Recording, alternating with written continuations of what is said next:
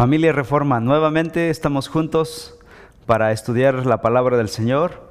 Nos hemos adentrado en este profundo libro, esta carta hermosa del apóstol Pablo a los romanos. Es un escrito que tiene muchos retos para nosotros, los creyentes, y un llamado a la humanidad a venir al Creador del universo, al Creador de nuestras vidas.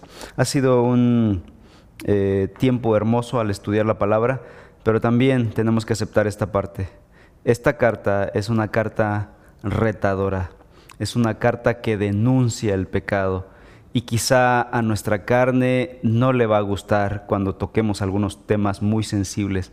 Un ejemplo será la predicación de este día.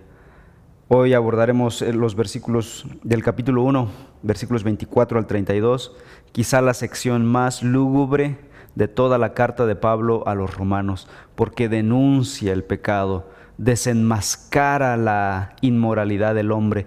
Y esto eh, para los progresistas de hoy podría ser un discurso de odio, eh, pero la Biblia habla de que el odio es de aquellos quienes se oponen al, al Creador, al decreto de Dios, a la revelación de Dios, han rechazado a Dios. Así que yo espero que como creyentes estemos dispuestos a amar, la belleza de la gracia de Dios, pero también la parte oscura donde el Evangelio denuncia nuestra maldad. Al final, Pablo va a llevarnos de lo más oscuro del hombre a la justicia de Dios, que es por medio de nuestro Señor Jesucristo. Así que los primeros tres capítulos de Romanos son capítulos difíciles, capítulos eh, oscuros, retadores, son poco amigables con nuestra carnalidad, denuncia sin peros, sin pelos en la lengua, el pecado del hombre. Así que quisiera yo callar mi, mi voz, mis pensamientos y simplemente dar lugar a la escritura, que hable la palabra de Dios y denuncie el pecado. Así que vamos a pedir la bendición al Señor en esta hora. Nuestro Señor, queremos pedirte que al navegar por estas aguas profundas y oscuras, tú, Señor, nos permitas caminar, Señor, tomados de tu mano. Señor, ayúdanos, Padre Celestial. Danos sabiduría para entender tu palabra. Danos un corazón que pueda tomar tanto lo hermoso del Evangelio como la parte exigente del Evangelio. Esta sección de Romanos capítulo 1 es bastante aterrador y es retante, es desafiante y a nuestra carne no le gusta cuando se le denuncia el pecado. Así que te ruego, Señor, que tus hijos, mis hermanos de la Iglesia Reforma, estén dispuestos a ser eh, retados, al ser confrontados con su pecado, y Señor, que podamos, después de esta confrontación, ser traídos a sanidad, a santidad, a crecimiento y madurez espiritual que después de esto podamos valorar más la gracia de la justicia tuya revelada en el Evangelio. Ayúdanos, Señor, a explorar este capítulo en este día. Danos de tu gracia, edifícanos con tu palabra. Bendice a la iglesia. En el nombre de Cristo Jesús. Amén. En los primeros cuatro capítulos de Romanos queda claro que el hombre no es básicamente bueno, es malo esencialmente. Su naturaleza tiene una inclinación innata hacia el pecado. Pablo lo resume así en el capítulo 3, versículo 10, donde dice, como está escrito, no hay justo ni aún uno. Luego ahí mismo, versículo 12, todos se han desviado, a una se hicieron inútiles, no hay quien haga lo bueno, no hay ni siquiera uno. Y luego en el versículo 23, todos pecaron y no alcanzan la gloria de Dios. Pablo muestra que los que rechazan la revelación de Dios, el Creador, como ha dicho en el capítulo 1, versículo 18, no hacen más que hundirse cada vez más en el pecado y se alejan irreversiblemente de Dios. El hombre no está evolucionando, como dice la teoría de la evolución, sino declinando según la escritura. No está en un proceso de evolución progresiva, sino que está sujeto a un proceso de involución retrógrada. El hombre no está ascendiendo para llegar a Dios, sino descendiendo de Dios, alejándose de Dios como un cometa muerto destinado a la autodestrucción. Lo peor de todo es que el hombre es incapaz de detener ese declive, porque es un esclavo del pecado y cada vez quiere más pecado y cada vez racionaliza, justifica su pecado y denuncia a los que confrontan su pecado.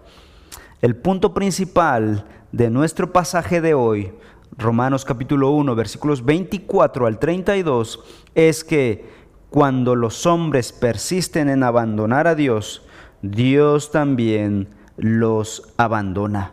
Vamos a leer Romanos capítulo 1, versículos 24 al versículo 32. En esta ocasión haré la lectura de Reina Valera, que dice así. Por lo cual también Dios los entregó a la inmundicia en las concupiscencias de sus corazones, de modo que deshonraron entre sí sus propios cuerpos, ya que cambiaron la verdad de Dios por la mentira, honrando y dando culto a las criaturas, antes que al Creador, el cual es bendito por los siglos. Amén. Por esto Dios los entregó a pasiones vergonzosas, pues aún sus mujeres cambiaron el uso natural por el que es contra naturaleza, y de igual manera también los hombres, dejando el uso natural de la mujer, se encendieron en su lascivia unos con otros, cometiendo hechos vergonzosos hombres con hombres, y recibiendo en sí mismos la retribución debida a su extravío. Y como ellos no aprobaron tener en cuenta a Dios, Dios los entregó a una mente reprobada para hacer cosas que no convienen estando atestados de toda injusticia, fornicación, perversidad, avaricia, maldad, llenos de envidia, homicidios, contiendas, engaños y malignidades, murmuradores, detractores, aborrecedores de Dios, injuriosos, soberbios, altivos, inventores de males, desobedientes a los padres, necios, desleales, sin afecto natural, implacables, sin misericordia, quienes habiendo entendido el juicio de Dios, que los que practican tales cosas son dignos de muerte, no solo las hacen, sino que también se complacen con los que las practican. Así que en este pasaje la idea principal que Pablo estará exponiendo es que los hombres han rechazado a Dios y Dios los entregará a ellos a varias cosas que estaremos viendo. En el versículo 24 dice, por lo cual Dios los entregó. ¿A qué? A la impureza en la lujuria de sus corazones Dios los entrega. Si ellos dicen, está bien, nos alejamos de Dios, rechazamos a Dios, Dios dice, ok, y los entrega a su propia pudrición en lujuria en sus corazones. Luego en el versículo 26, por esta razón Dios los entregó a pasiones degradantes Dios, los hombres rechazan a Dios y Dios los entrega aún más a la putrefacción de sus pasiones. Versículo 28.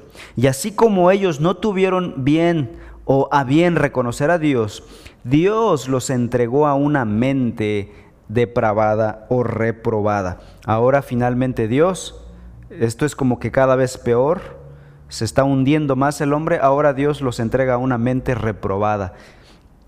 Eh, cuando Dios abandona a los hombres a, sus a su propia maldad, se, se, tornan más vulnerables a las tretas de Satanás y además sufren las consecuencias por su pecado.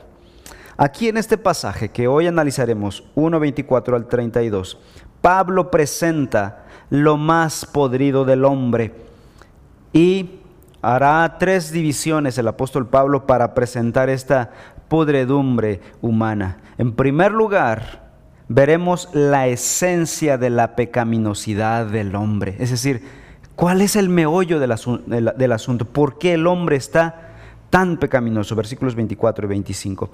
En segundo lugar, Pablo mostrará la expresión de la pecaminosidad del hombre, es decir, cómo se expresa esta putrefacción humana, versículos 26 y 27.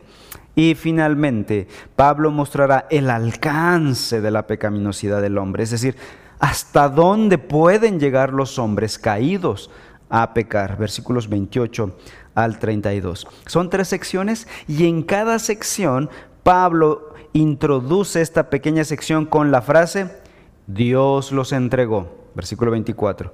Dios los entregó, versículo 26. Dios los entregó, versículo 28. Y cada vez en un proceso cada vez más degradante. Bien, número uno. primer lugar, la primera sección, vemos la esencia de la pecaminosidad del hombre, versículos 24 y 25. Dice, por lo cual Dios los entregó a la impureza en la lujuria, ahora estoy leyendo NBLA, en la lujuria de sus corazones, de modo que deshonraron entre sí sus propios cuerpos, porque ellos cambiaron la verdad de Dios por la mentira y adoraron y sirvieron a la criatura en lugar de al Creador, quien es bendito por los siglos. Amén. La primera frase que Pablo usa, por lo cual, versículo 24 y es que Pablo no va a comenzar una nueva sección, él viene hablando desde el versículo 18 diciendo que el hombre ha rechazado la revelación de Dios, todo lo que Dios le ha mostrado, el hombre ha sido firme, contrario a Dios.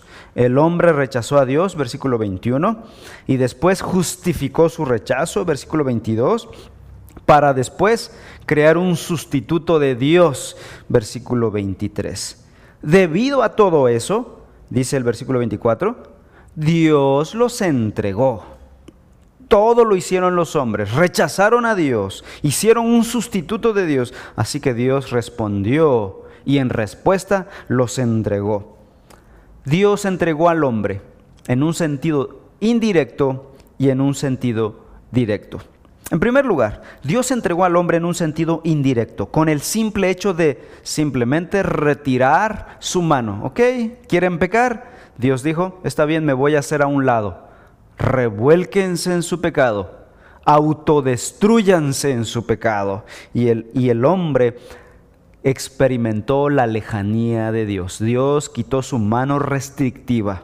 Porque Dios Mientras el hombre trata de no rechazar a Dios, Dios está deteniéndolo. Dios pone como cercos para evitar que pequemos de una manera exagerada. Y Dios cuando ve el rechazo absoluto del hombre, Dios quita su restricción, permitiendo que los hombres pequen de una manera más agresiva cada vez más. Y dejará que ese pecado tome su curso hasta llegar a la autodestrucción. El pecado degrada al hombre, degrada la imagen de Dios en la que ha sido creada y le quita su dignidad a la persona, le roba la paz mental y le quita la conciencia limpia. El pecado destruye relaciones personales, destruye matrimonios, familias, ciudades, naciones e iglesias. El pecado destruye sociedades, como estamos viendo hoy en día. Así que Dios dijo, me retiraré y verán ustedes por su propia cuenta qué significa alejarse de Dios. El abandono divino de los hombres a su pecado, gracias a Dios, no es un, un abandono eterno es temporal. Siempre Dios, al ver a la humanidad autodestruyéndose, tiene compasión del hombre, aun cuando le está rechazando, aun cuando el hombre está levantando su puño contra su creador. Dios viene y le da la oportunidad de arrepentirse y de ser salvo. Esa es la maravilla de la gracia. Porque segunda de Pedro 3:9 dice que el Señor es paciente para con ustedes, no queriendo que nadie perezca, sino que todos vengan al arrepentimiento. Así que, en primer lugar, Dios los entrega de una forma indirecta, se retira y deja que ellos pequen.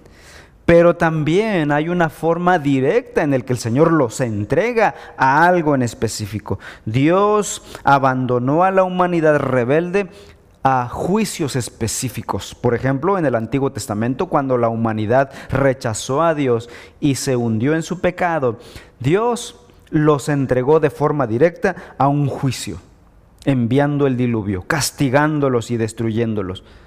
¿Qué tal Sodoma y Gomorra en tiempos de Abraham? Estos se habían tan eh, degenerado tanto al grado de que habían colonias completas de homosexuales. De tal manera que Dios envió fuego del cielo para destruirlos. Esta es una forma directa de enfrentar con juicio y castigo el pecado de los hombres. Estos hombres recibieron el castigo porque no se habían arrepentido de sus infamias y Dios procedió a enjuiciarlos. Así que Dios los entrega. Pero sigue diciendo el versículo 24, que Dios los entregó a qué cosa? A la impureza en la lujuria de sus corazones. ¿Por qué causa entregó Dios a los hombres a la impureza? Versículo, la misma frase lo explica. Porque esos hombres tenían algo en su corazón. Tenían lujuria el fuego de la pasión ilícita, el fuego del deseo por lo prohibido, por lo contrario a la voluntad de Dios. La perdición de los hombres no está determinada por las circunstancias externas, es decir, que los hombres pecan porque el ambiente externo los obliga, por, roban porque son pobres, pecan y mienten porque sus padres no les enseñaron, no les educaron. Y podríamos inventar una serie de excusas para justificar el pecado del hombre, pero la Biblia dice otra cosa, que Dios los entregó a la impureza debido a esto, a que en su corazón había lujuria. La razón de por qué el hombre hace lo que hace y peca de la manera en que lo hace se debe al pecado que hay en sus corazones. La sociedad eh, actual dice que no, que el hombre peca por las circunstancias. La psicología dice que es la circunstancia exterior la que obliga al hombre a comportarse de la manera en que lo hace. La Biblia dice, es la circunstancia interna lo que motiva y moviliza a los hombres a pecar. Jesús lo dijo de esta manera, Mateo 15, 19 al 20 porque del corazón provienen los malos pensamientos, homicidios, adulterios, fornicaciones, robos, falsos testimonios y calumnias. Versículo 20. Estas cosas son las que contaminan al hombre, pero comer sin lavarse las manos no contamina al hombre. ¿De dónde vienen todos estos malos pensamientos, homicidios, adulterios y fornicaciones? Del corazón todo está en el corazón. No viene del exterior, viene del interior. Es el corazón no regenerado lo que hace que los hombres pequen como lo hacen. Jeremías 17:9. Más engañoso que todo es el corazón. Esto es verdad, el corazón es engañoso, es mentiroso. Engaña hasta su propio propietario. Él engaña al ser que gobierna. Y ya que el corazón es el motor que moviliza nuestras vidas, nos engaña para llevarnos por senderos de pecado. La cultura sin Dios, la sociedad actual, usa el término corazón para referirse a las emociones. Pero bíblicamente la escritura se refiere con la palabra corazón a los procesos de raciocinio, a los pensamientos, especialmente la voluntad y la motivación del hombre. Ese es el corazón, la esencia del hombre. Y nuestra sociedad entonces ha culpado a lo exterior en lugar de ir al fondo del problema. Dicen que la homosexualidad es el producto de la hormona de la homosexualidad que, con la que nacen los hombres. La Biblia dice que el problema es el pecado del corazón. No hay tal hormona de la eh, homosexualidad. Lo que sí hay es lujuria en los corazones de los hombres.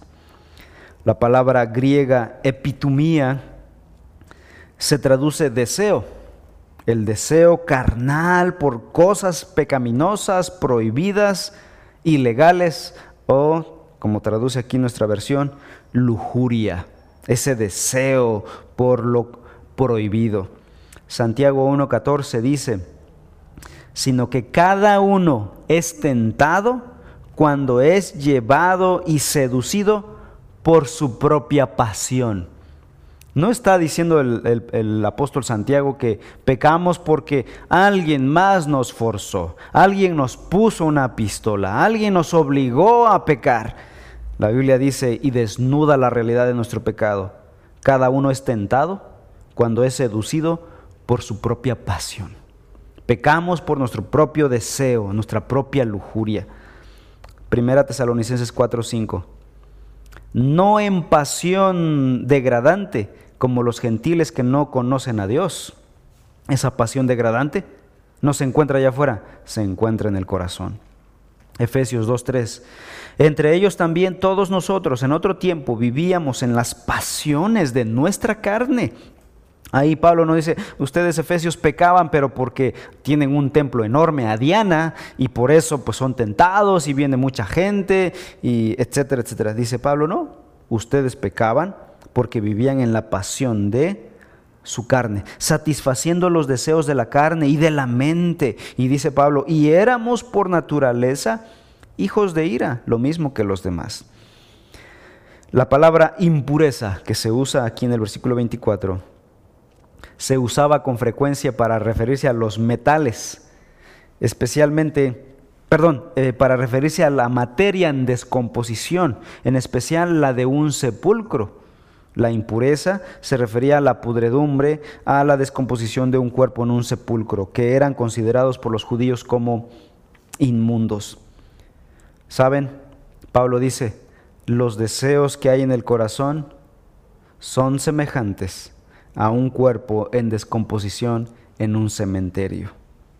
Así está nuestro corazón. Por fuera nos vemos bonitos, nos vemos físicamente saludables y éticamente correctos, moralmente correctos, pero en el corazón hay la putrefacción de un cementerio.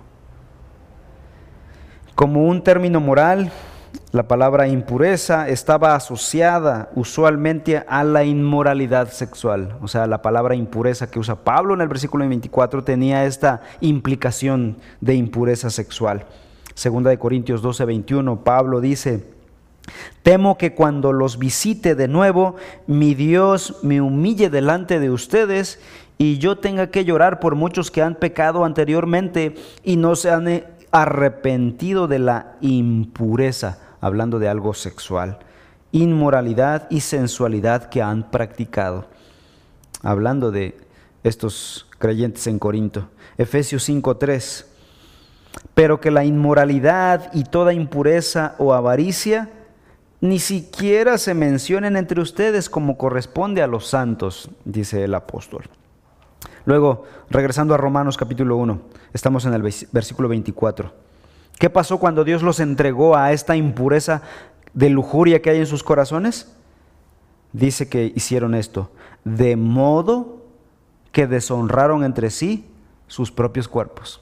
Es decir, cuando Dios los entregó a la lujuria y los soltó a su propia lujuria, a los hombres, a la lujuria de sus corazones, estos empeoraron la situación. Los llevó a deshonrar sus propios cuerpos. Y sus cuerpos ahora son un juguete sexual, son un juguete de placer andando de aquí para allá pero sus corazones, sus almas siguen más vacíos, jadeando de vacío, de dolor, de distanciamiento, de angustia.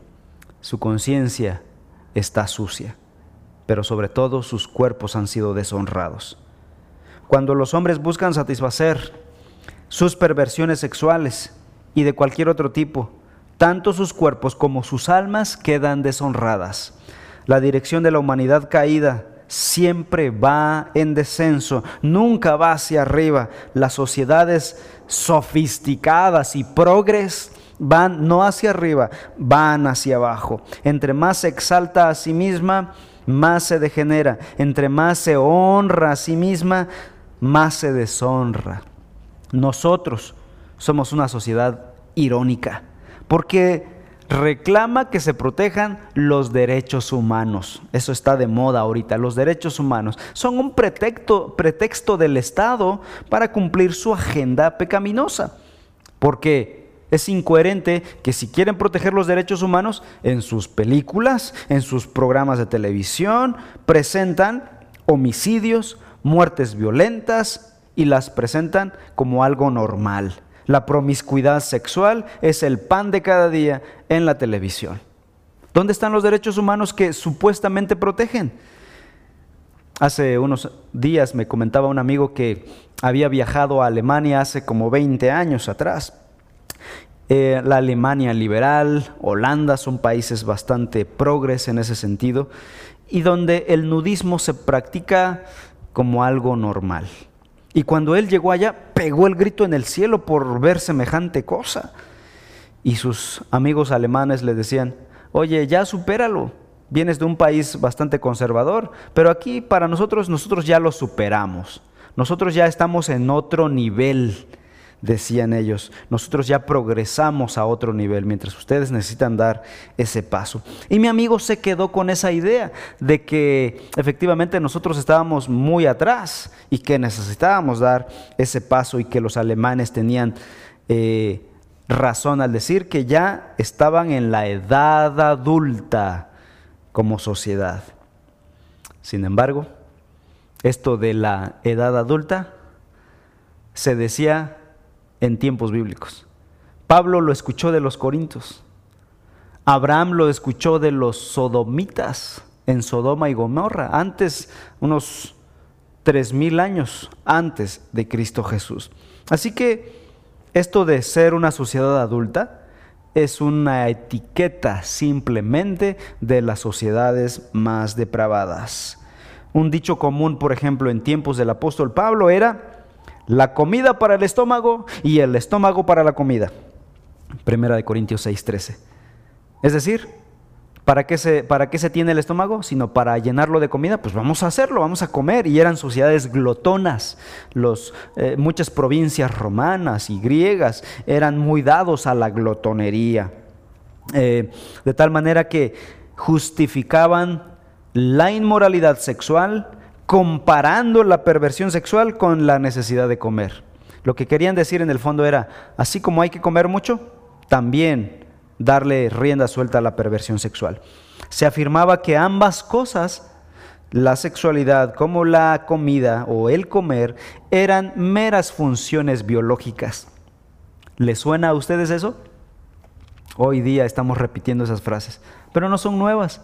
Esta canción ya la escuchamos en el siglo primero.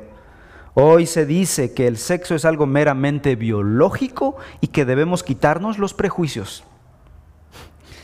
Primera de Corintios 6:13 Pablo dice, el cuerpo no es para la fornicación, sino para el Señor, y el Señor para el cuerpo. Un conductor de televisión hoy día, de la televisión mexicana, refiriéndose a la homosexualidad, justificando la homosexualidad, él se declara pro eh, LGBT, asevera, es hora de dejar los prejuicios en México. Una mente podrida. Es hora de dar un paso a la sociedad madura, dirían ellos. La inmoralidad sexual no solamente es un pecado contra el Señor, sino contra su propio cuerpo. Deshonran sus propios cuerpos. Estos hombres y mujeres que se han entregado al pecado han deshonrado sus propios cuerpos. ¿Cómo?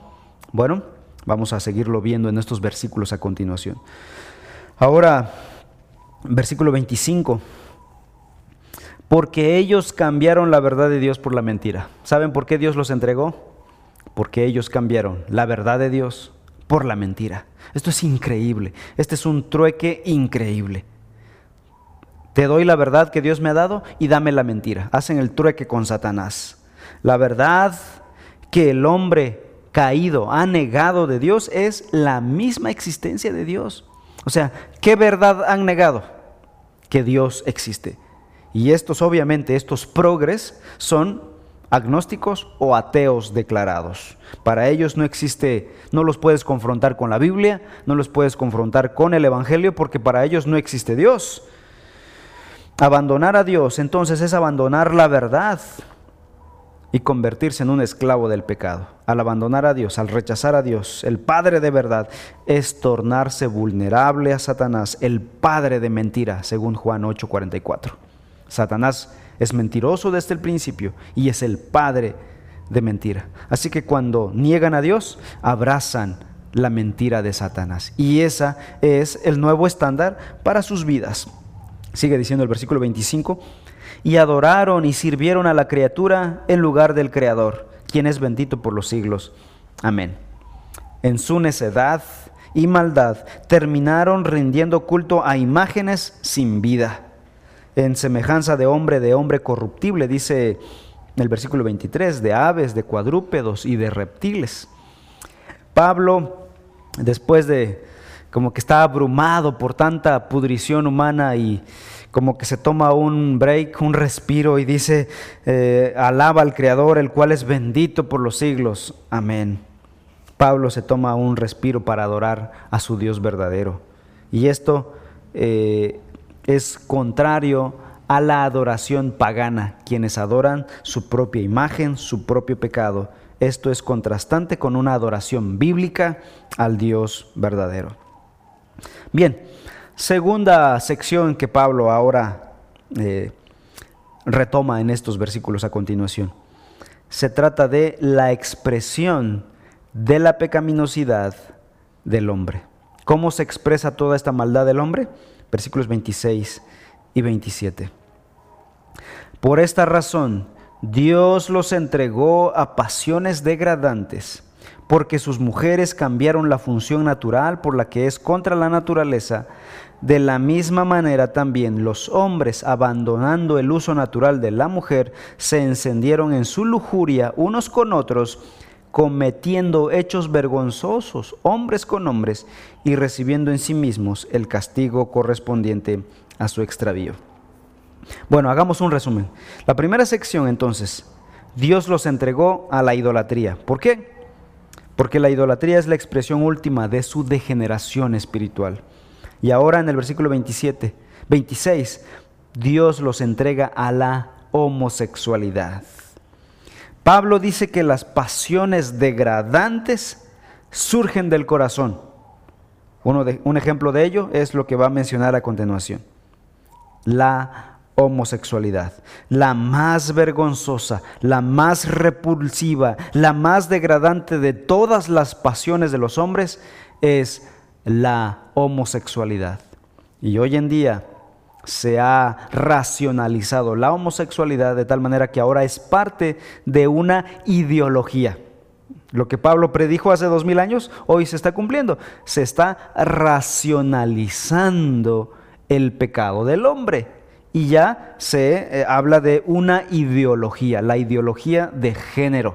Ya no son solo dos sexos, ya no es sexo, sino género, y no son solo dos, hombre y mujer, sino son, en, por lo menos en Londres, hay más de 70 géneros de, de seres humanos. Increíble. El hombre racionalizando, creyendo ser, haciéndose sabios, en realidad se hicieron necios, dice Romanos 1. Y es que al liberarse de Dios y de la verdad, los hombres se volcaron hacia la perversión, hasta el punto de invertir y pervertir el diseño de Dios del sexo. Y aquí quiero aclarar estas dos palabras, perversión e inversión. Los hombres han hecho las dos cosas. Perversión es torcer el diseño de Dios con respecto al sexo. ¿Para qué es el sexo? Es solamente para el matrimonio. Pero el hombre lo ha pervertido, ya no es solo para el matrimonio, es para fuera del matrimonio, dicen los hombres sin Dios. Sin embargo, los hombres no solo han pervertido el sexo, o el diseño de Dios del sexo, lo han invertido. No es, no es solo que eh, no es, para el, es solo para el matrimonio, sino fuera, fuera del matrimonio. Ahora ya no es solo para un hombre y una mujer, para una relación entre un hombre y una mujer. Ahora es la inversión, es, puede ser realizado entre un hombre con un hombre y una mujer con una mujer. La homosexualidad va más allá de la perversión y hace una inversión. No solo pervierte lo dado por Dios, sino que lo invierte completamente. Ha rediseñado el diseño de Dios de la sexualidad. Y es que cuando el hombre abandona al autor de la naturaleza, es inevitable que ahora abandone el orden de la naturaleza. Versículo 26. De tal manera que sus mujeres o las mujeres cambiaron la función natural de la que es contra la naturaleza. Y ahora va Pablo a abordar uno por uno. Y en primer lugar, llama a las mujeres y dice que ellas cambiaron, las mujeres cambiaron el uso natural. Es decir, en vez de involucrarse con un varón y dentro del matrimonio, lo han hecho con otra mujer. Y esto se llama lesbianismo. Yo me estaba preguntando, ¿por qué razón primero menciona a las mujeres y no a los hombres? Porque lo más común sería mencionar primero al homosexual varón, pero ¿por qué a la mujer? La respuesta nos la da el teólogo clásico Charles Hodge, quien escribió lo siguiente. Pablo se refiere primero a la degradación de la población femenina entre los paganos, porque las mujeres siempre son las últimas en verse afectada por el declive en la moral.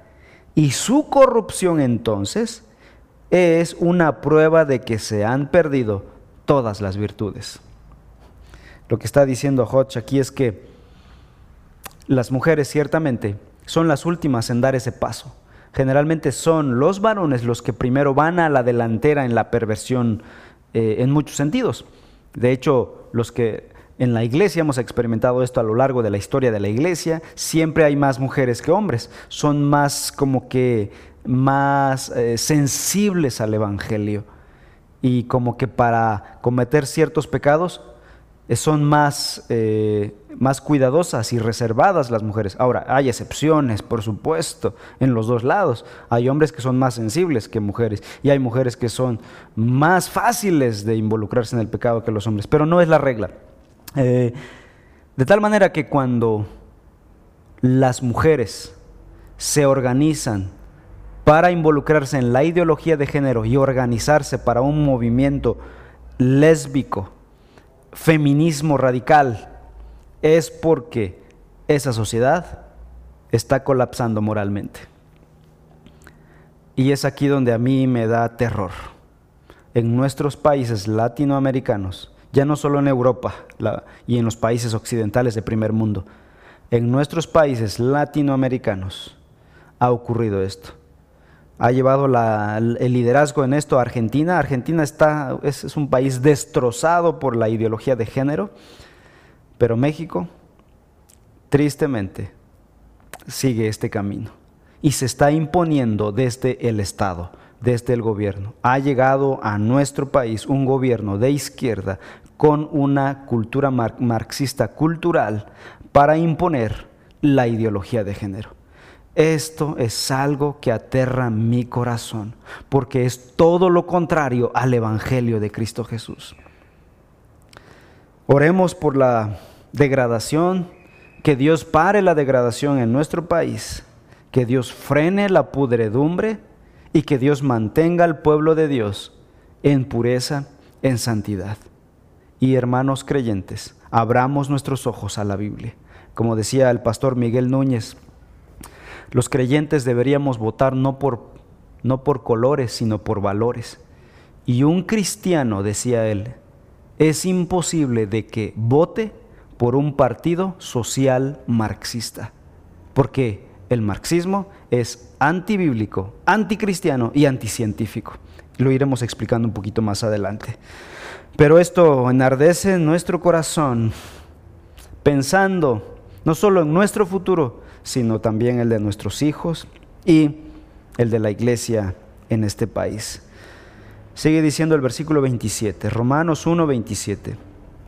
De la misma manera, también los hombres, abandonando el uso natural de la mujer, se encendieron en su lujuria unos con otros, cometiendo hechos vergonzosos, hombres con hombres. Y ahora sí menciona al hombre, el homosexualismo. Y el homosexualismo es el estado más degradante del, ser humano. porque existe un nivel de lujuria ardiente entre los homosexuales, un nivel de pasión exagerado entre los homosexuales que ni siquiera es visto entre una pareja de hombre-mujer bien románticos. De hecho, hay mujeres que se quejan de que los homosexuales son más femeninos que ellas. Esto es terrible. Los homosexuales son más delicados que las mujeres. A niveles desproporcionales hemos llegado. Los homosexuales de Sodoma en el Antiguo Testamento estaban consumidos con tanta lujuria, con tanta pasión que aunque Dios los castigó ensegueciéndolos, dice la Biblia en Génesis 19, ellos se fatigaban buscando la puerta, aún así querían entrar a la casa de Lot porque ahí habían unos hombres muy guapos, según ellos. Eran ángeles, no eran ni siquiera hombres. Viendo, mostrando, revelando la bajeza de la pasión y la lujuria homosexual. La, la, perversión de Sodoma era tanta que las escrituras, que en las escrituras el nombre Sodoma se convirtió en una palabra para aludir a una impiedad moral o inmoral de grandes proporciones. De hecho, la palabra sodomía ha sido a lo largo de la historia de la humanidad un sinónimo de homosexualismo y otras formas de perversión sexual. Tengo unos datos aquí que el hermano John MacArthur eh, ha dado acerca de este problema de la homosexualidad. Según John MacArthur, los homosexuales llegan a tener 300 parejas sexuales al año. Incluso cuando las relaciones son simplemente de amistades, llegan a cometerse actos viles. Es decir, un homosexual con otro homosexual que son amigos, no son solo amigos. MacArthur cita al doctor Milton Helpern médico forense de Nueva York, que después de haber realizado miles de autopsias declaró lo siguiente. Cuando vemos casos de heridas múltiples y brutales en una sola víctima, suponemos automáticamente que estamos tratando con una víctima homosexual y un atacante homosexual. No sé por qué es esto así. Y eso, este doctor no es cristiano, ¿eh? Pero parece que las explosiones violentas de celos entre los homosexuales exceden en gran medida los celos que un hombre siente por una mujer o una mujer por un hombre. Los ataques reprimidos y la energía de las relaciones homosexuales son algo que simplemente no se pueden contener. Cuando se llega al punto explosivo, el resultado es brutalmente violento pero este es apenas el patrón normal de estos ataques homosexuales. Las puñaladas múltiples y las golpizas sin sentido que obviamente continúan mucho después que la víctima ha muerto. Sigue diciendo MacArthur, un forense, un médico forense de San Francisco calculó que con mucha probabilidad el 10% de los homicidios en esta ciudad estaban relacionados con la práctica de sexo sadomasoquista entre los homosexuales. Es decir, los conduce a la muerte. Esta es la consecuencia final de la perversión del hombre. En general, el homosexualismo va acompañado del sadismo y del masoquismo. Parece que muchos genocidas, dice MacArthur, y asesinos múltiples han sido o siguen siendo homosexuales. Muchos de los asesinos seriales que vemos en la televisión, parece que la mayoría de ellos fueron o son homosexuales.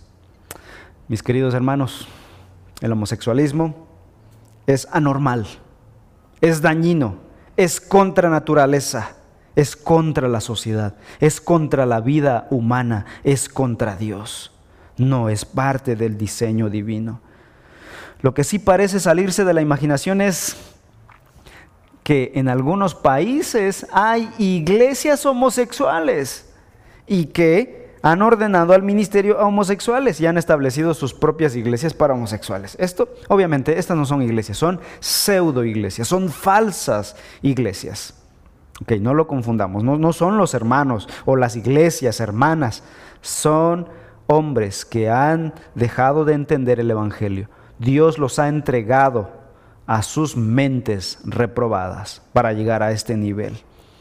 Porque en vez de tratar de ayudar a los, homosexuales, confrontándolos con su pecado, ayudándoles en amor, en misericordia, a revertir el pecado de la homosexualidad, ellos están defendiendo el pecado en esas personas y también están exigiéndole a la sociedad, al gobierno, a la iglesia, a que los reconozcan y los acepten como algo normal. Han caído en una perversión de sus mentes. Incluso estas iglesias atacan al cristianismo bíblico de que los perseguimos y de que no somos eh, tolerantes con ellos. Usan ese lenguaje, somos intolerantes. No, somos bíblicos solamente. Porque la palabra de Dios condena el homosexualismo en los términos más enérgicos. En el Antiguo Testamento este pecado era condenado con la muerte. El Nuevo Testamento afirma que los homosexuales no pueden ser perdonados y limpiados a menos que se arrepientan de ese pecado. Es decir, un homosexual puede ser salvo, puede ser creyente y puede ser hijo de Dios, pero tiene que arrepentirse de su pecado. Es decir, va a dejar de ser homosexual, va a abandonar el homosexualismo. Y para esto, gracias a Dios, conocemos a algunos creyentes que fueron homosexuales y que ahora son hombres normales y que han vencido este pecado. Yo conocí a un hermano predicador en la Ciudad de México, no sé de dónde era, pero que había ah, sufrido con este pecado. Y ahora predicaba la palabra de Dios, un testimonio de la gracia, del arrepentimiento y de la obra del Señor. Pero el Nuevo Testamento, la Escritura, condena el homosexualismo como pecado contrario a la voluntad de Dios. Primera de Corintios 6, 9 al 11. ¿O no saben que los injustos no heredarán el reino de Dios? No se dejen engañar, no se dejen engañar, porque la sociedad lo dice, pero la Biblia dice que ni los inmorales, ni los idólatras, ni los adúlteros, ni los afeminados, ni los homosexuales, ni los ladrones, ni los avaros, etcétera, etcétera, ninguno de ellos heredarán el reino de Dios. Efesios 5, 3 al 5. Pero que la inmoralidad y toda impureza, impureza o avaricia ni siquiera se mencionen entre ustedes Primera de Timoteo 1, 9 al 10. Reconozcamos esto, que la ley ha sido instituida para el justo, no ha sido instituida para el justo, sino para los transgresores y rebeldes, para los impíos y pecadores, para los irreverentes y profanos, para los que matan a sus padres o a sus madres, para los asesinos, para los inmorales, homosexuales, secuestradores, mentirosos, los que juran en falso, etcétera, etcétera. Todas las personas nacen en pecado, eso es verdad, y tienen tentaciones hacia ciertos pecados, pero ninguna persona nace siendo homosexual, así como nadie nace siendo ladrón o asesino. Esto debe quedar claro desde las escrituras. La persona que se convierte en ladrón u homosexual lo hace por decisión propia. No existe una célula una hormona o alguna circunstancia que los incline a la homosexualidad. Nace, nadie, nadie nace siendo homosexual. No existe científicamente y médicamente la hormona de la homosexualidad. Clínicamente está probado. El ser humano nace mujer u hombre. La ideología de género por lo tanto, no solo es antibíblica porque va contrario a la bíblica, sino también anticientífica porque ignora ciencias como la anatomía, la fisiología y la medicina, que dicen claramente, estas son ciencias, em, son ciencias eh, probadas y útiles en la sociedad por eh, siglos, que han mostrado que no existe la hormona de la homosexualidad y que el hombre nace hombre y que la mujer nace mujer biológicamente, fisiológicamente, anatómicamente. Eso dice la ciencia. Y ellos, la ideología de género, va en contra de la ciencia. Es anticristiana, antibíblica y anticientífica. Versículo 27 sigue diciendo, y recibiendo en sí mismos el castigo correspondiente a su extravío. Dios aborrece tanto el homosexualismo que ha determinado que estos actos vergonzosos que las mujeres cometen con las mujeres y los hombres con los hombres traigan como resultado que ellos estén recibiendo en sí mismos el castigo correspondiente a su extravío. ¿Qué castigo están recibiendo? Bueno, no hay homosexual feliz plenamente. No hay lesbiana feliz plenamente. No hay feminista radical feliz plenamente. Es una máscara, es un engaño. Satanás los ha engañado. Ellos buscan más y más, mientras se hunden y se degradan más y más, no satisfacen sus apetitos lujuriosos y su corazón queda más vacío. Y como hemos visto, enfermedades venéreas, asesinatos entre homosexuales, es la cantaleta de todos los días en esa vida. Es una vida triste, es una vida engañada y la sociedad quiere legalizarlo y la sociedad quiere verlo como algo normal. Es la autodestrucción de nuestra sociedad. Cuando los hombres abandonan a Dios, Dios los entrega y ellos quedan sujetos en una neblina oscura sin salida, a menos que Dios tenga misericordia y alcance y salve a algunos. En tercer lugar, vemos la última sección de este pasaje, vemos el alcance de la pecaminosidad del hombre. ¿Hasta dónde llega? ¿Hasta dónde pueden pecar los hombres que han dejado a Dios? 1.28 al 32. Y así como ellos no tuvieron a bien reconocer a Dios, Dios los entregó a una mente reprobada para que hicieran las cosas que no convienen están llenos de toda injusticia, maldad, avaricia y malicia, llenos de envidia, homicidios, pleitos, engaños y malignidad. Son chismosos, detractores, aborrecedores de Dios, insolentes, soberbios, jactanciosos, inventores de lo malo, desobedientes a los padres, sin entendimiento, indignos de confianza, sin amor, despiadados. Ellos, aunque conocen el decreto de Dios, que los que practican tales cosas son dignos de muerte, no solo las hacen, sino que también dan su aprobación a los que las practican.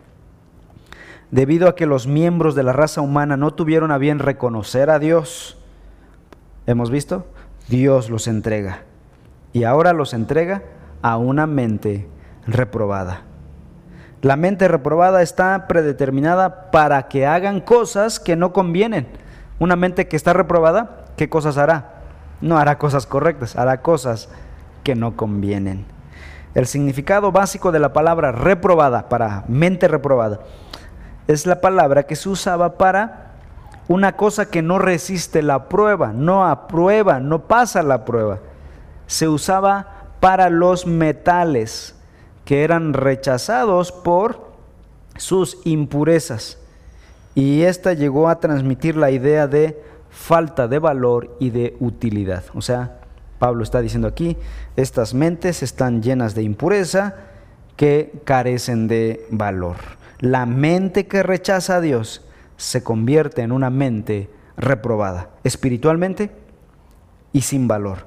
La mente que no reconoce la dignidad de Dios, el valor de Dios, termina perdiendo su propio valor. Porque nuestro valor, nuestra dignidad, depende de la dignidad y de la honra del Creador.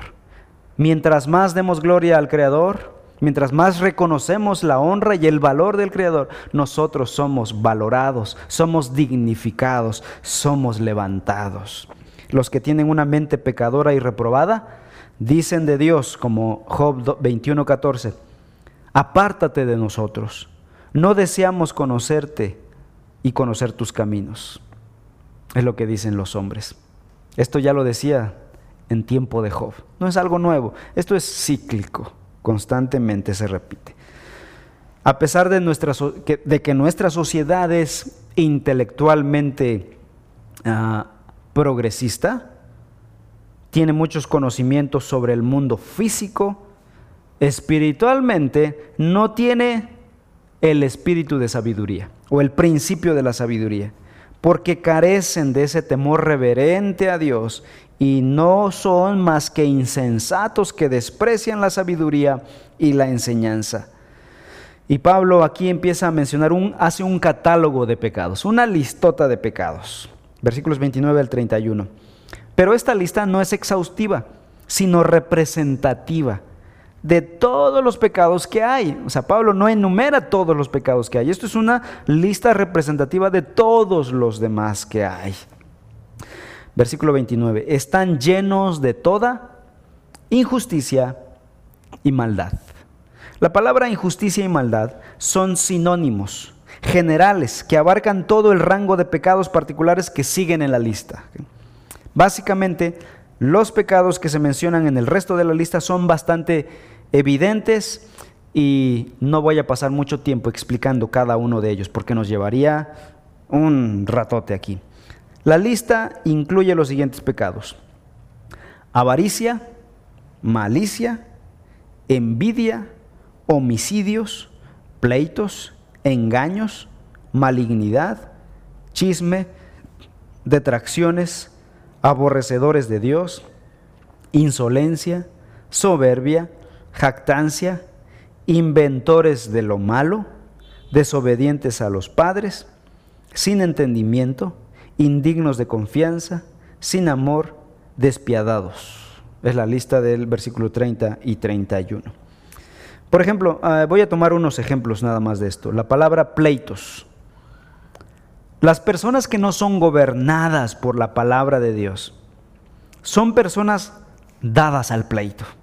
Les gusta el pleito, les gusta estar mal. Pareciera que esa gente disfruta estar enojada. Parece que esas personas disfrutan pelear. No son pacíficas, no promueven la paz, no son agentes de la paz. Sus mentes no están gobernadas por la palabra de Dios. Les gusta la discusión. Pueden estar estables, cuando están en su lucidez, son personas amables, estables, pero de un momento a otro cambian y pelean por cualquier trivialidad. Tienen buena memoria, eso sí es una cualidad que tienen estas personas. Tienen buena memoria para recordar pecados del pasado y traerlos puntualmente, fresquecitos, para argumentar y ganar. Y son buenos para ganar las discusiones. Por ejemplo, Proverbios 14.1 dice, la mujer sabia edifica su casa, siendo pacífica, promoviendo la paz, perdonando. Pero, dice el versículo 1, la necia la derriba con sus manos. Es buena para destruirlo usando los argumentos para ganar una conversación, una discusión. Y saben, cuando una mujer es buena para ganar eh, discusiones, en realidad no está ganando nada, está destruyendo su casa. El término griego que se traduce indignos de confianza significa literalmente romper un pacto. A estas personas no les importan los pactos, no les importan los compromisos. Un arranque de ira y las rompen. Son indignos de confianza, son rompedores de pacto. Otro pecado es sin amor. Reina Valera traduce sin amor fraternal y se refiere específicamente a la falta de amor fraternal, familiar, como el caso de aquel padre que abandona a su hijo, a su hijo pequeño. Estos son sin amor fraternal. O aquellos hijos adultos que abandonan a sus ancianos padres y nunca los cuidan. Eh, en la anterior iglesia nos tocó cuidar a un anciano que vivía en las peores condiciones. Y preguntamos, ¿y tus hijos? Una vive por allá y otra vive en Estados Unidos y, y no les ayuda. No, no los veo. Sin amor fraternal. Versículo 32 dice, ellos, aunque conocen el decreto de Dios, que los que practican tales cosas son dignos de muerte. Bueno, en la lista hay soberbia y todos otros pecados que ya vimos en otros lados, no vamos a perder tiempo ahí.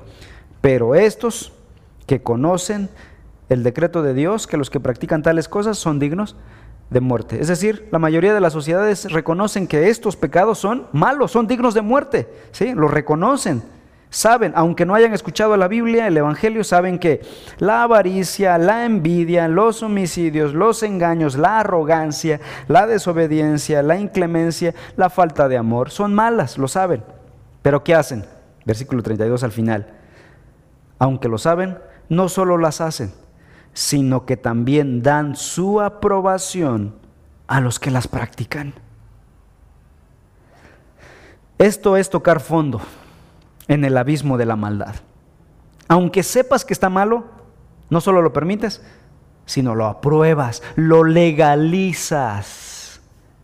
El Estado mexicano en el presente está legalizando estos pecados. Y van paso a paso, van no, no legalizan todo, van poco a poco. Por eso se llama la agenda ideológica. Es una agenda, es decir, de aquí eh, de 2015 a 2020 o en el 2012 al 2018, en el, en el anterior sexenio vamos a legalizar esto.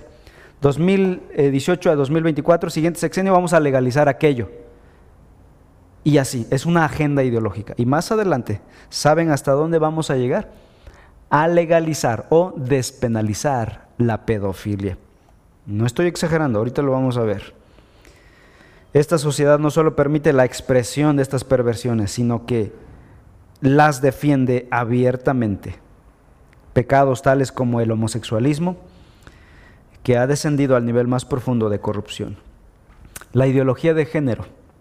Los países bajo gobiernos marxistas, socialistas, es decir, que no son conservadores o no son gobiernos de derecha, los gobiernos de derecha son aquellos que defienden la vida, que son más pro cristianismo. Son raros, prácticamente están eliminados del mapa esos, los hay, gracias a Dios. Pero la mayoría, obviamente, son gobiernos antibíblicos, contra Dios. Ellos han gobernado estos países y han avanzado en la agenda ideológica a pasos agigantados. Se están institucionalizando el pecado. Por ejemplo, se comenzó con el matrimonio homosexual. Legalizar el matrimonio homosexual. Luego, el siguiente paso en la agenda ideológica, ahora permitir que ese matrimonio homosexual tenga derecho a adoptar a un hijo. Es lo siguiente. Despenalizar el aborto es el siguiente paso. Eh, permitir el, el, feminismo radical, etcétera, etcétera. Así van avanzando en su agenda. Los países que han abrazado la ideología de género a 20 años han sido destrozados. Y estos son el ejemplo, por eh, el caso de Canadá, España, Argentina y otros países. Estos tres, si puedes mirar la moral de estos tres países, te vas a dar cuenta de lo decadente, de lo degradante a lo que han llegado. Son países que amamos, que tenemos, quizá algunos tenemos amigos en estos países y están sufriendo el deterioro de su sociedad. Incluso se han inventado un nuevo idioma llamado el lenguaje inclusivo. Es el lenguaje inclusivo, como diría Vargas Llosa, no es lenguaje inclusivo, es un lenguaje pervertido. No, no existe tal lenguaje, pero lo han inventado. En México se está introduciendo esta ideología en la educación, de tal manera que los libros de texto pronto tendrán contenido homosexual, lésbico, pro aborto, etcétera, etcétera. Ahora, quiero aclarar, yo, yo personalmente como padre, yo no estoy en contra de que eh, a cierta edad los niños se les enseñe eh, sobre sexualidad, es decir, a que a mis hijos en una edad se les enseñe sobre su sexualidad, pero que sea una enseñanza de sexualidad desde la perspectiva científica, anatómica, fisiológica, no desde la perspectiva ideológica, desde la perspectiva de la ideología de género, porque esos no enseñan desde la ciencia, a ellos no les importa, ellos dicen, no, no hay hombre y mujer, pueden haber el género que tú quieras elegir. Tú puedes ser niña o puedes ser niño. Aunque seas niño, puedes ser niña. ¿Eres niña? Puedes ser niño. Ya lo están enseñando desde ahora en las escuelas en España, en Argentina, en Canadá. Están enseñándole a los niños a que si quieren ser niñas desde pequeños, lo pueden hacer. Esto no es educación, esto es adoctrinamiento. Y saben, yo estoy en contra de la ideología de género.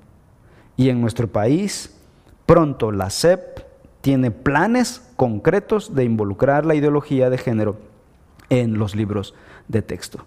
Y es ahí donde los padres deberíamos dar gracias por La pandemia que nos ha encerrado y aquí estamos viendo a nuestros hijos y viendo sus libros y qué están aprendiendo. ¿Es trabajo? ¿Es cansado? Sí, pero es una bendición. En estos países mencionados anteriormente, la agenda ideológica ha avanzado tanto que ahora van por un siguiente paso. La despenalización de la pedofilia. Poco a poco empiezan a introducir el tema de la pedofilia como una inclinación sexual normal en las personas. O sea, no lo sacan así de a golpe, no, es poco a poco, es progresivo, es una agenda. Una de sus defensoras decía que algunas personas, dice ella como que así muy tranquila, algunas personas se sienten atraídos por los niños y eso debe respetarse. Hasta ahí, no dijo más, pero ya introdujo el tema en la mesa. Netflix está ayudando a preparar el terreno con sus comentarios, sus programas y sus series. El siguiente paso en la agenda ideológica será buscar la despenalización de la pedofilia. Esto es terrible.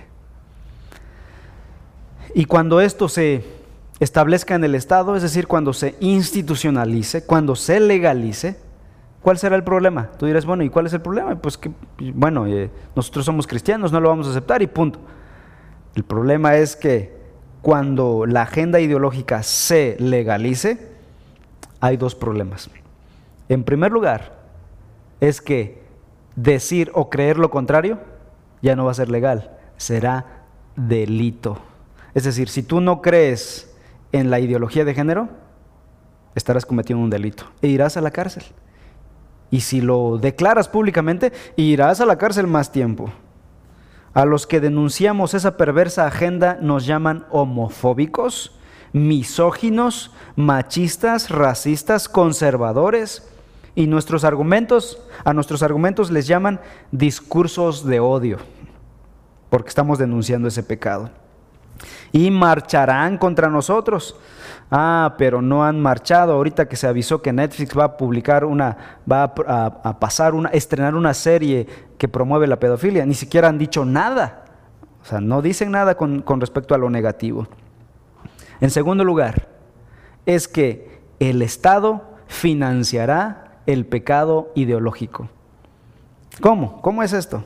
Bueno, en España, si una persona necesita hacerse un tratamiento dental, pues ¿qué debes hacer? Pagarlo con tu dinero. Pero si alguien desea hacerse un cambio de sexo, una cirugía carísima, ¿saben quién lo va a pagar? El gobierno. El gobierno lo paga. Para ti es gratis, para la persona que lo quiere hacer. Ahora, ¿pero de dónde viene ese dinero? El dinero es subsidio, ese subsidio te lo descuentan a los demás habitantes del país de sus impuestos aunque no estén de acuerdo. Así está la cosa en nuestros países. Bien, lamentable panorama en nuestro mundo, pero parece que es natural cuando un hombre, cuando la humanidad rechaza al Creador y rechaza la palabra de Dios. Esta es el curso natural que toma la sociedad que abandona a Dios.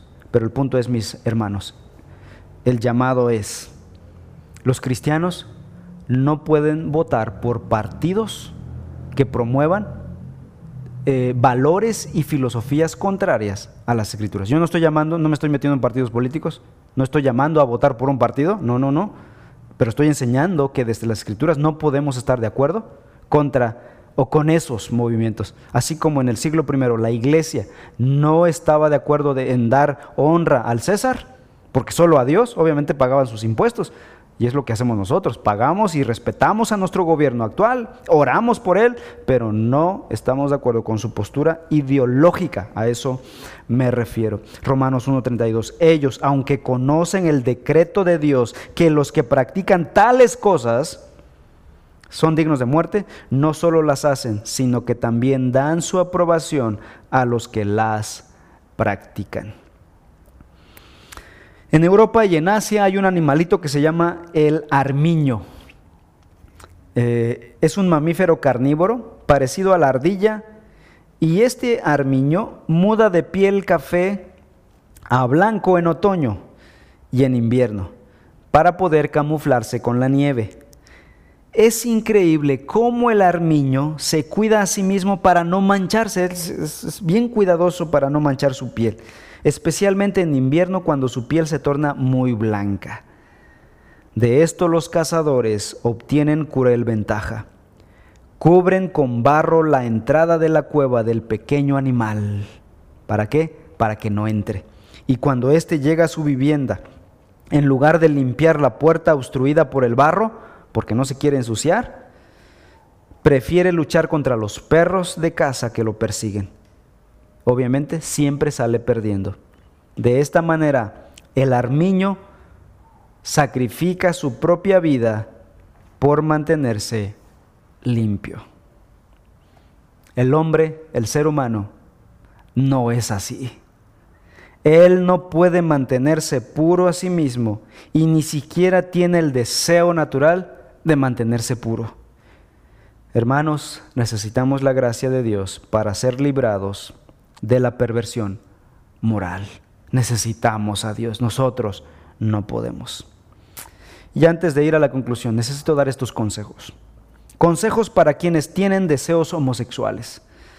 Si alguno de mis oyentes está teniendo deseos homosexuales, aquí van algunos consejos. En primer lugar, debes reconocer la presencia y el dolor de ser de una sexualidad desordenada. Lo primero que debes saber. Segundo lugar, necesitas poner tu fe en Cristo para que tus pecados sean perdonados. Él es el único que puede perdonar. Y cuando seas perdonado, estás en condiciones de luchar exitosamente contra esta inclinación. Sin Cristo no podrás vencer la homosexualidad. Número tres, necesitas reordenar tu vida completa en torno a, la centralidad de la gloria de Dios como el más alto tesoro en tu vida. El pecado de la homosexualidad, como todos los otros pecados, es un resultado del cambio de la gloria de Dios por otras cosas. Cuatro, decide vivir una vida casta en el celibato si es necesario por el poder del Espíritu de Dios que está en ti, con la confianza de que si Dios no te sana ahora, lo hará en la era venidera. Seis, este es un consejo muy práctico. Busca amigos o amistades sanas con ambos sexos, especialmente en grupos. Evita salir en pareja, especialmente con otro de tu mismo sexo, si estás batallando con ese pecado, para evitar relaciones amorosas y homosexuales. Y sexto, busca consejo, busca ayuda con otros. Y unos consejos prácticos para los padres. En primer lugar, los padres cristianos, para los padres cristianos, los hijos rebeldes son muy dolorosos. La única esperanza para los padres es el Evangelio. No hay otra alternativa.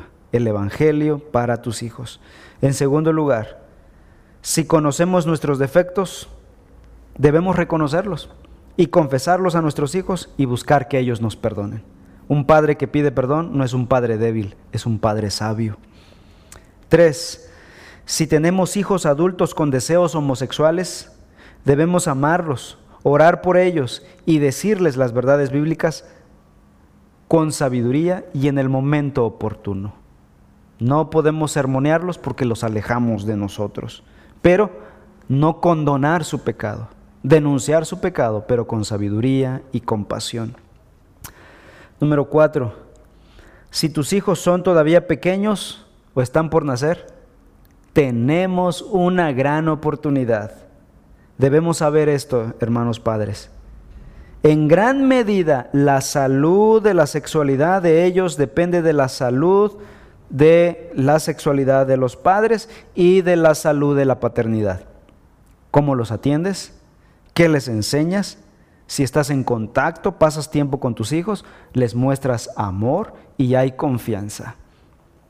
Seis, también deben saber los padres con hijos pequeños que el desarrollo de una sexualidad saludable depende más de la fuerte, amorosa y piadosa figura masculina en sus vidas, más que de la figura femenina aunque ambas son importantes, sí, pero más la presencia masculina en los hijos. De ello y de una fuerte enseñanza bíblica depende de que un niño crezca para volverse hombre y no mujer, y que una niña crezca para volverse mujer y no hombre.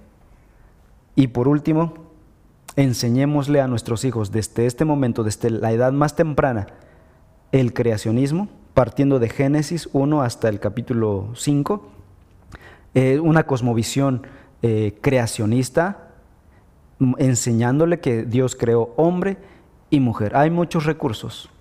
Eh, podemos ayudarles con algunos recursos si necesitan, pero fijémonos en la disciplina y en el discipulado de nuestros hijos. Nuestros hijos son nuestros primeros discípulos. Conclusión. El hombre dejó a Dios y lo sustituyó con idolatría. El hombre dejó a Dios y se volcó a la homosexualidad. La cura para el corazón idólatra y para el alma homosexual es el regreso a la gloria de Dios. Es el regreso al Evangelio de nuestro Señor Jesucristo. Vamos a orar. Padre, vivimos en un mundo caído. Nosotros fuimos sacados de un mundo caído. Éramos reprobados en nuestros actos y en nuestra maldad. Hoy no estamos ahí, no porque seamos mejores, sino por tu gracia. Te debemos la vida, Señor. Gracias por haber enviado a tu Hijo Jesús a morir en la cruz por nuestros pecados. Te ruego, Señor, que ese Evangelio llegue a cada pecador, a cualquier pecador, a pecados inconcebibles, Señor, y que restaures a muchos y que rescates a muchos de la maldad y que vengan a ti. Te lo ruego, Señor. Y te pedimos, Señor, por nuestro gobierno, por nuestro presidente, a quien respetamos y oramos por él para que lo sostengas, le guíes y Señor, le ayudes a gobernar nuestro país con ética, con veracidad y con gracia. Guárdalo en el nombre de Cristo Jesús. Amén.